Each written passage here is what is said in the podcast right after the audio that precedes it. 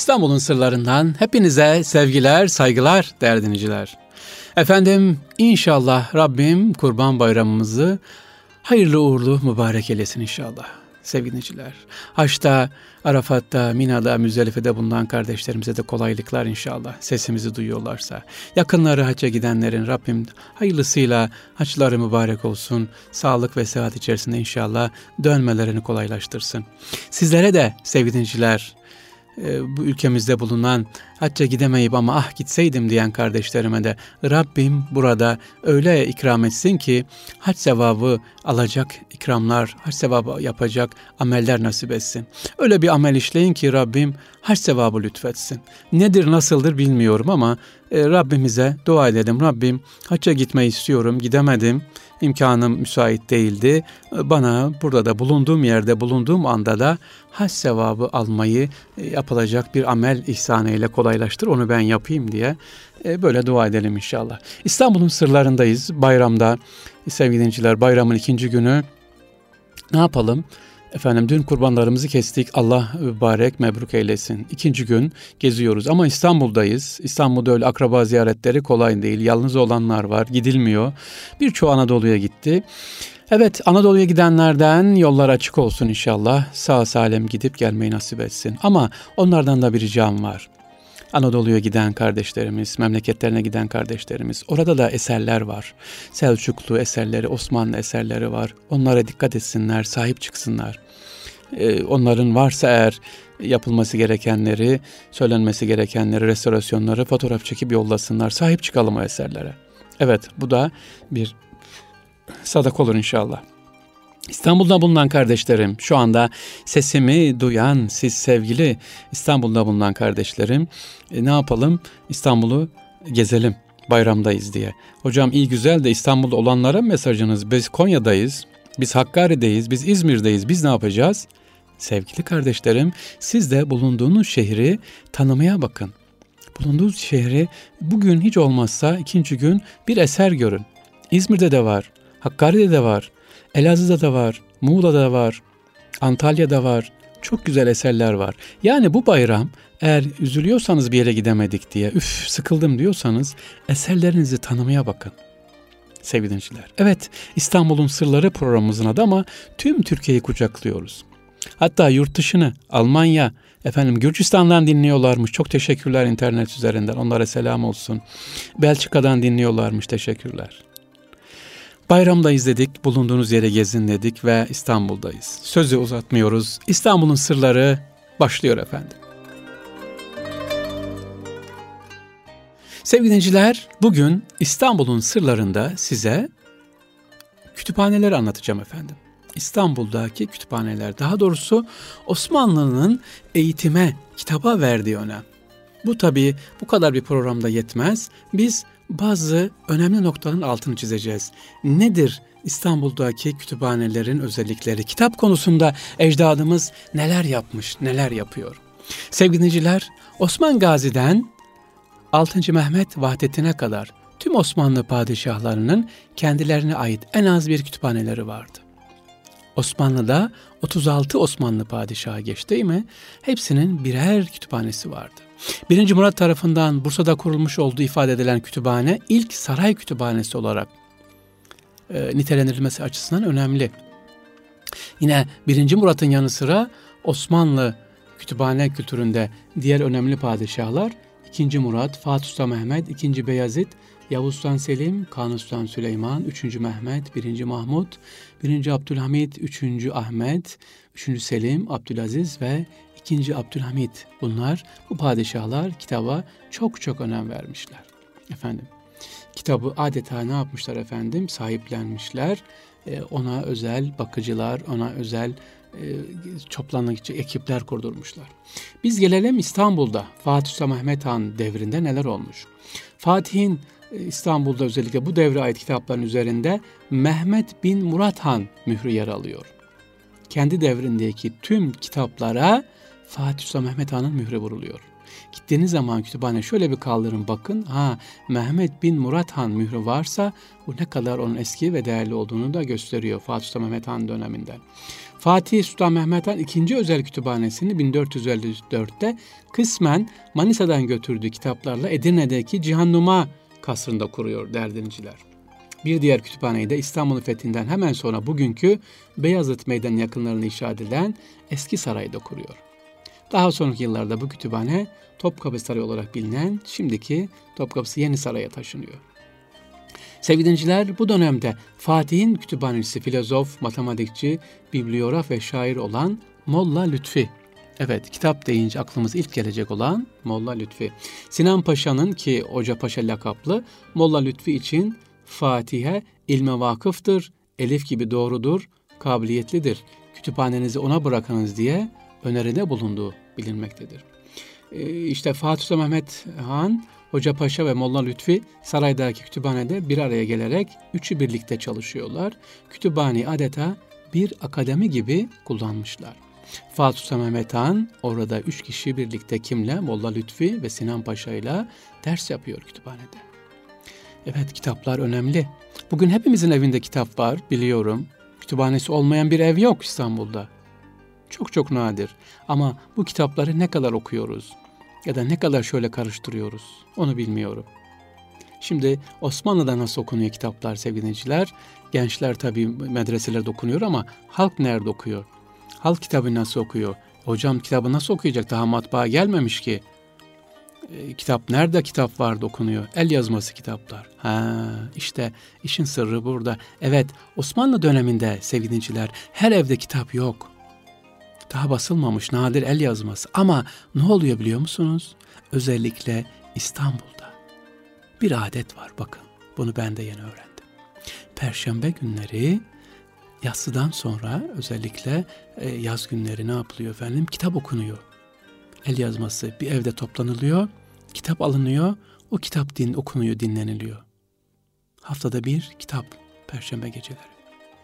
Yine kış günleri de aynı şekilde evlerde toplanılıyor, konaklarda, işte filan ağanın konağı, filan paşanın konağı, orada kitap okunuyor topluca, dinleniliyor. Kitap aşkı vardı tabii. Aa, benim evde kitabım yok, ben ne okuyayım? Sadece Kur'an-ı Kerim var ki o zaman da her evde yok tabii. Nasıl okunacak?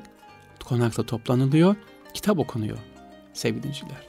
Evet, kitap sevgisi bu şekilde. Fatih Sultan Mehmet Han döneminde kendi kurduğu saray kütüphanenin dışında ülkenin çeşitli şehirlerinde yaptırılan külliye, cami, medrese gibi eğitim kurumları içerisinde ne yapmış? Çok sayıda kütüphane kurmuş Fatih Sultan Mehmet Han.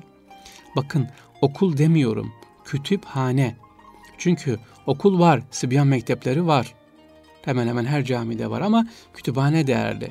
Kütüphaneden kitabı alıyorsunuz. Az önce dediğim gibi şu anda neredesiniz? Konya'nın işte Cihanbeyli ilçesinde filan köyündesiniz. Mutlaka orada ne var? Kitap var. Ödünç kitap alıyorsunuz. Okunuyor, okunuyor, bitiyor, tekrar gidiyor. O kitap bitti. İşte biz bu sene filan kitabı bitirdik mesela. E, filan hadis kitabını bitirdik ya da filan tarih kitabını bitirdik diye böyle grup grup grup okuma halkaları var. Bunların İstanbul'da olduğunu biliyor musunuz? Özellikle sevgili dinciler, Fatih'te kitap okuma halkası. on üç tane on üç konakta her perşembe günü kitap okuma geceleri yapılıyormuş efendim. Zaten Fatih'te oturmak kolay değil. Fatih ilçesinde o dönemde oturmak bir farklılık, çünkü bilgiye olacaksın. Her taraf üniversite, her taraf kampüs. E, hocalar var tabii, müderris, onların evleri. Çalı diyor ki hocamız, e, bir hocamız İstanbul'da diyor, konaktaki çalışanlar da diyor alimdi, çalışanlar da bilgiliydi. Çünkü din, gelen sohbetleri dinliyorlar. Dinleyi dinleyi ne yapıyor? Onlarda bilgi ve tecrübesi artıyor. Evet, ne demiştik? E, İstanbul'da kitap okuma günleri, kitap okuma geceleri var konaklarda ve evlerde. İkinci Beyazıt dönemine gelelim sevgili dinleyiciler. İkinci Beyazıt'te çeşitli yollarla kendisine ulaşan kitapların baş ve son sayfalarına kendi mührünü bastırmış. Kitapların zahiriyelerine, yani dış yüzlerine el yazısıyla isimlerini yazıyor. Kendi kütüphanesine çeşitli bilimlere ait kitaplar olan İkinci Beyazıt, Fatih Sultan Mehmet'ten sonra en fazla kitaba sahip olan padişah. Bakın babasından sonra en fazla kitabı kimin varmış? İkinci Beyazıt.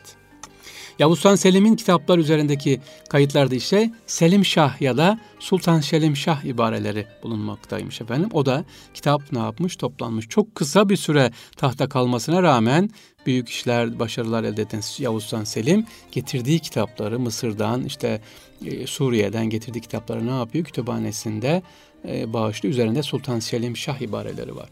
Gelelim bin yedi yüz on dokuza.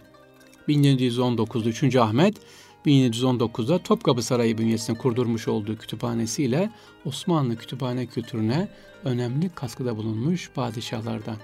Bu kütüphane hem fiziksel özellikleri hem de e, içindeki bulunan kitapları bakımından görkemli bir kütüphane. Enderun Kütüphanesi olarak da biliniyor ki Topkapı Sarayı'nı gezdiğinizde lütfen içine girip burayı da görün. bin yedi yüz kırka geldiğimiz zaman birinci Mahmut Osmanlılarda ilk halk kütüphanesi niteliğini taşıdığı söylenen Ayasofya Kütüphanesi'ni kurmuş. Evet, artık halk da gidiyor kütüphaneden kitap alıp oturuyor, okuyor, başlamış. Hani bize kızıyorlar ya, e, matbaa Türkiye'ye geç geldi, kitap okumak uzadı diye. E işte kütüphaneler var ama İstanbul'da kaç tane kütüphane var? İyi e de hocam özel kütüphane, ben gidip okuyamam ki. Kurulmuş. Efendim kurulmuş Ayasofya Kütüphanesi var. Halk gidip okuyabiliyor. Biraz sonra anlatacağım. Bakın başka kütüphaneler de var. Özellikle Köprülü Kütüphanesi var. İkinci Mahmut Türbesi var ya, bugün Abdülhamit Han'ın türbesinin olduğu yer Çemberli Taş'ta. Onun karşısında Köprülü Kütüphanesi var. Bu kütüphanenin bir özelliği var sevgili dinleyiciler.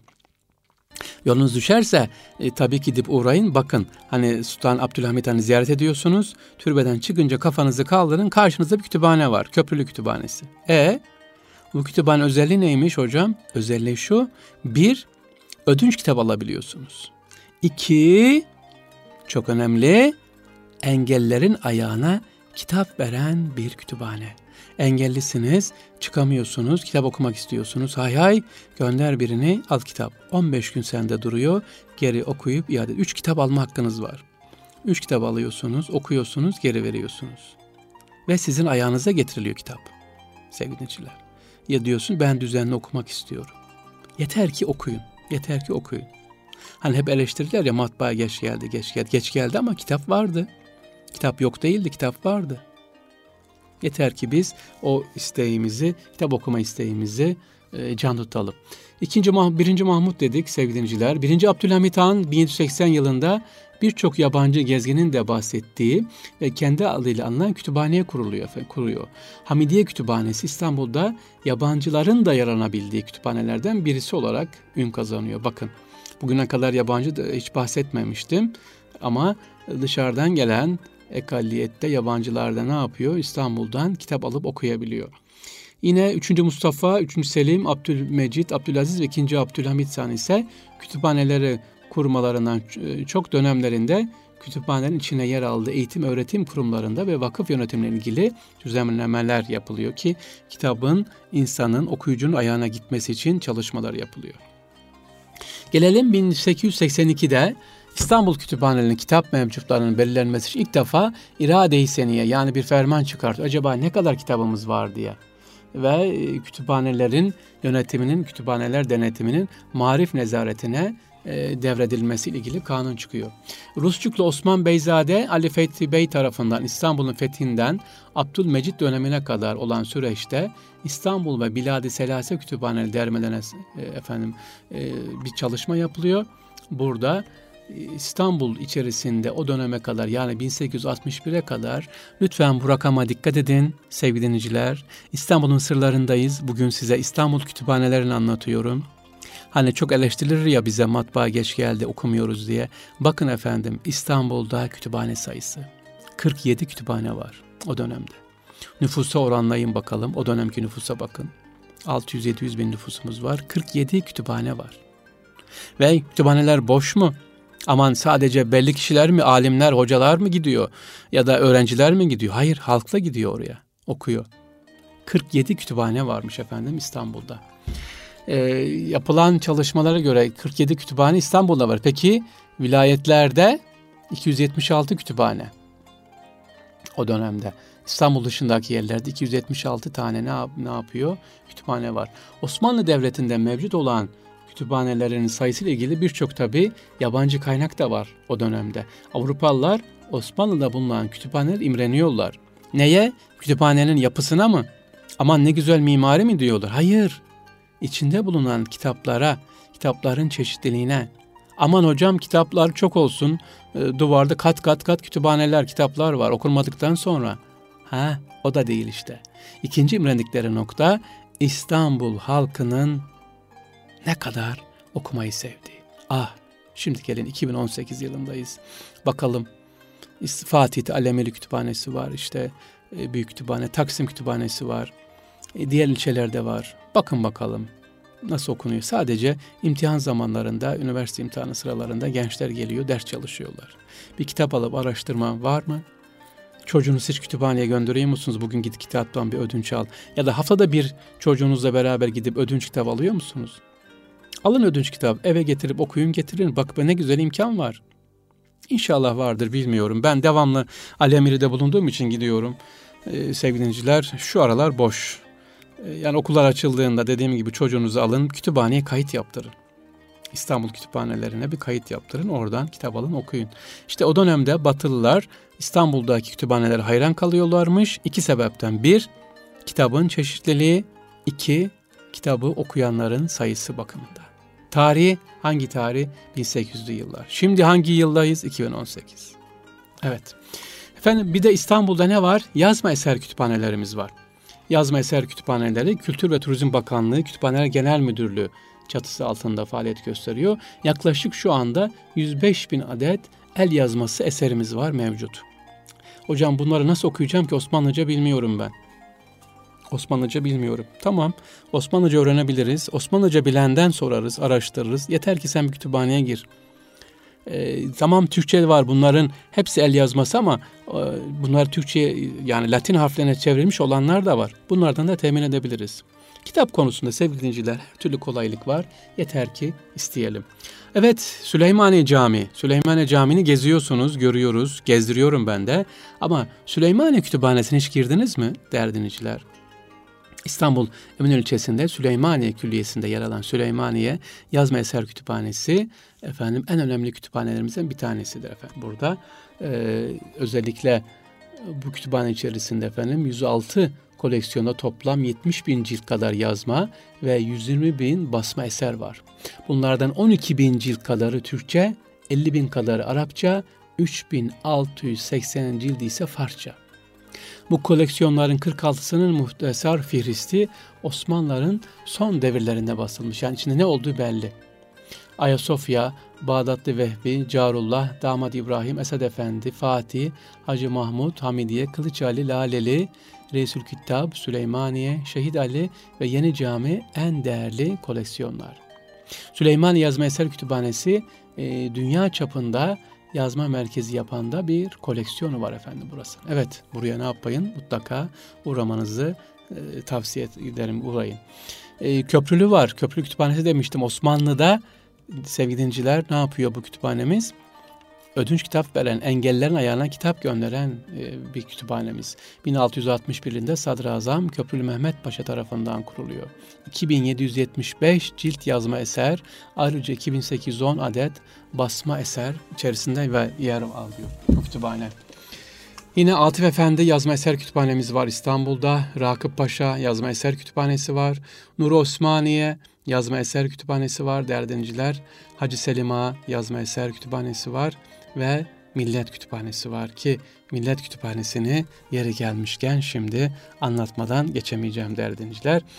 Millet Kütüphanesi bin dokuz yüz on altı yılında Ali Emiri tarafından vakfedilen kitaplarla oluşturuldu. Aslında Millet Kütüphanesi değildi ismi. Fatih'te Feyzullah Efendi medresesi vardı. Bu medresenin kütüphanesiydi. Feyzullah Efendi Kütüphanesi diye geçiyordu. E, koleksiyonda Ali Emiri dört bin dört yüz on dört eserle birlikte toplam on bin beş yüz cilt civarında yazma eser var. Evet, burada bir özellik var, anlatacağım şimdi değerli dinleyiciler. İstanbul işgal edildi Mondros'la birlikte. İngilizler, Fransızlar, İtalyanlar biliyorsunuz. Ve Fransız komutan geliyor, Millet Kütüphanesi'ne giriyor. Alemiri tabii müdür, diyor ki bu kitapları Paris'e götürmek istiyorum. fiyatı ne kadar? otuz bin altın teklif ediyor. otuz bin altın. Müdür de sizseniz size de diyor maaş üç bin altın. üç bin altın vereceğim, siz de buyurun gelin. Ama şu cevaba dikkat edin. Bakın otuz bin altın nerede? Efendim verilen cevap nerede? Bir bakın cevap ne diyor? O işgal kumandanı, o kibirli kumandanı. Diyor ki bu kitaplar benim değil. Sahibi ben değilim. Komutan diyor ki peki kimmiş bu sahibi? Sahibinden isteyelim, sahibine vereyim otuz bin altını da bu kütüphaneyi Paris'e taşıyalım. Alemir'in cevabı yine net. Bu kitaplar benim değil, bu kitaplar milletin. Burası milletin kütüphanesi. Bir tanesi bile verilemez, satılamaz. Evet, Alemir rahmetullah, Allah rahmet etsin, böyle biriydi efendim. Bir kitaplardan bir tanesini bile vermedi. E, Millet Kütüphanesi adı, işte ondan sonra ne oldu? Millet Kütüphanesi oldu efendim. Feyzullah Efendi Kütüphanesi'nin adı Millet Kütüphanesi olarak bugün bilinmektedir. Sevgili dinciler, Millet Kütüphanesi'nin bir başka özelliği, tabii herkes giremiyor, izinle girebilirsiniz, gezebilirsiniz. Akademisyenler, araştırmacı gazete kardeşlerimiz girebilirler. Ee, ama internetten görebilirsiniz. Bu kütüphanenin en büyük özelliği, dünyada eşi benzeri olmayan tek bir eser var burada. Nedir efendim? Divan-ı Lügat-ı Türk Kaşgarlı Mahmud'un e, Lügat-ı Sözlüğü, Türkçe Sözlüğü orijinal el yazması burada korunmaktadır, muhafaza edilmektedir cam içerisinde. Ben birkaç defa gidip görmüştüm. Evet, burası böyle bir farklı kütüphane, Millet Kütüphanesi. Bugün İstanbul'un sırlarında kitaplardan bahsetmiş, bahsediyoruz sevgili dinleyiciler. Diyoruz ki kitap okuyalım. Osmanlı'da kitap okuma çok önemliydi. Her ne kadar basılı kitap yoksa da perşembe geceleri kitap okuma geceleri vardı. Konaklarda, evlerde kitap okunurdu. Yine İstanbul'da özellikle kütüphane sayısı çok fazlaydı. kırk altı kütüphanenin olduğu kayıtlarda söyleniyor sevgili dinleyiciler. E, Millet Kütüphanesi'ne bağlı olarak çalışan bir kütüphane daha var. Çarşamba'da İsmail Ağa Camii'ne giderken orada Murat Molla Kütüphanesi. E, burası da efendim çok önemli. bin yedi yüz yetmiş beş yılında kurulan kütüphanede iki bin kadar e, cilt yazma eser var. E, buraya da yolunuz düştüğü zaman inşallah gidip görmenizi tavsiye ederim değerli dinleyiciler. İstanbul'un sırlarındayız sevgili dinleyiciler. Bugün sizlere ne anlatıyoruz? İstanbul'da bulunan kütüphaneler ve kütüphanelerin özelliklerini anlattık. Evet, İstanbul'un sırları devam ediyor. Bakalım sırada ne var? Sevgili dinleyiciler, İstanbul'un sırlarındayız. Evet, yine sizi Fatih'e götürmek istiyorum kütüphanelerden sonra. Fatih'te bir anıt var. Gelen geçen hep anıta bakar ama bir mana veremez. Neden? Bir taş var. Taş sanki tepesinde kırılmış gibi durur. Üzerinde de yazılar var ama küçük olduğu için kimse ya görmez ya da okumaz ya da okumak istemez. Bu taş neden kırık? Kırıksa niye yapılmıyor? Hayır değil. Bu taş bilerek kırık sevgili dinleyiciler. Tayyare anıtı. İlk hava şehitlerimizin anısına yapılan anıt efendim. Türk havacılık tarihinin ilk şehitleri olan Fethi Bey'in, e, Sadık Bey ve Nuri Beyler için dikilmiş. Üç şehidimiz var. Üç e, pilotumuzun adına dikilmiş. Askeri pilot. Bir Dünya Savaşı öncesinde diğer devletler Osmanlı'da havacılığın başladığını göstermek amacıyla Enver Paşa'nın isteği üzerine iki uçakla İstanbul'dan Kahire'ye uzanan iki bin beş yüz kilometrelik bir uçuş gerçekleştiriliyor. Pilotlardan Fethi Bey ile Sadık Bey yirmi yedi Şubat bin dokuz yüz on dörtte Şam-Kudüs arasında e, Fransız Debertis'in tipindeki bir uçakla, Nuri Bey de on bir Mart bin dokuz yüz on dörtte Yafa'dan kalkarak e, Yafa'dan kalkarken ne yapıyor? Düşüyor. Üç pilotumuz da şehit oluyor efendim. Bu arada tabii Muğla'nın Fethi ilçesinin adında Fethi Bey olduğunu unutmayalım. Evet, anıt neden kırık yapıldı dersek, anıt efendim beyaz mermer ve bronzdan yapılmış olup mermer bir kaydı üzerinde kırık bir mum şeklinde sütundan meydana gelmiş. Anıtın kırık olması nedeni yarıda kalan uçuşu simgeliyor. Çünkü sefer tamamlanamadı. Ee, yaklaşık yedi buçuk metre yüksekliğindeki anıtın kaidesinin iki yanında madalyonlara bronz bir kitabe ve bronz bir rölyef var. Eğer e, uçaklarımız ulaşmış olsalardı, e, tayyarecilerin Kahire'de boyunlarına asılacak olan madalyanın büyütülmüş birer kopyası da yine bu anıt üzerinde göreceksiniz sevgili dinleyiciler. Peki şehitlerimizin mezarı nerede? şehitlerimizin Şam'da, üç şehidimiz yan yana Şam'da yatıyor efendim. Evet, Şam'da üç pilotumuz var. Bugün yolunuz Fatih Camii'ne doğru giderken Fevzi Paşa'dan sağda gördüğünüz o kırık anıtın hikayesi bu. Üç şehidimizin Şam'da yatan, üç şehidimizin anısına duruyor. Peki efendim uçağımız düştü, iki tane uçak düştü. Ee, ne olacak? Geri dönüş yok. Halkın desteğiyle üçüncü uçak alındı efendim.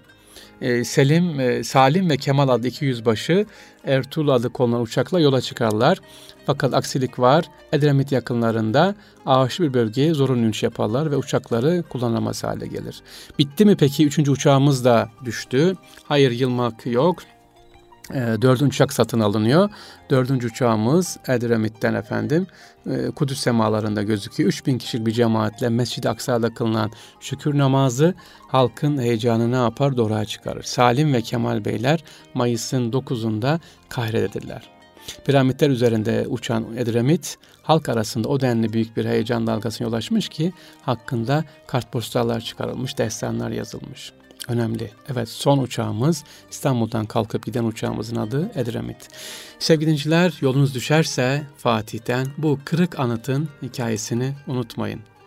Allah kolaylık versin, işleriniz rast gelsin efendim. İstanbul'un sırlarından siz sevgili vefakar dinleyicilerime, Erkam Radyo'nun dinleyicilerine efendim mutlu bayramlar, huzurlu bayramlar diliyorum inşallah. Rabbim tekrar tekrar nice bayramlar geçirmemizi nasip etsin. Allah'a emanet olunuz efendim. Bu arada teknik masadaki Murat kardeşimizi unutmuyoruz. Onun da enerjisi daim olsun. Bayram süresinde çalıştı, bizlere yardımcı oldu. Sesimizin size ulaşmasını sağladı. Murat Korkmaz kardeşimize de teşekkür ediyoruz. Tüm emeği geçenlere. Allah'a ısmarladık.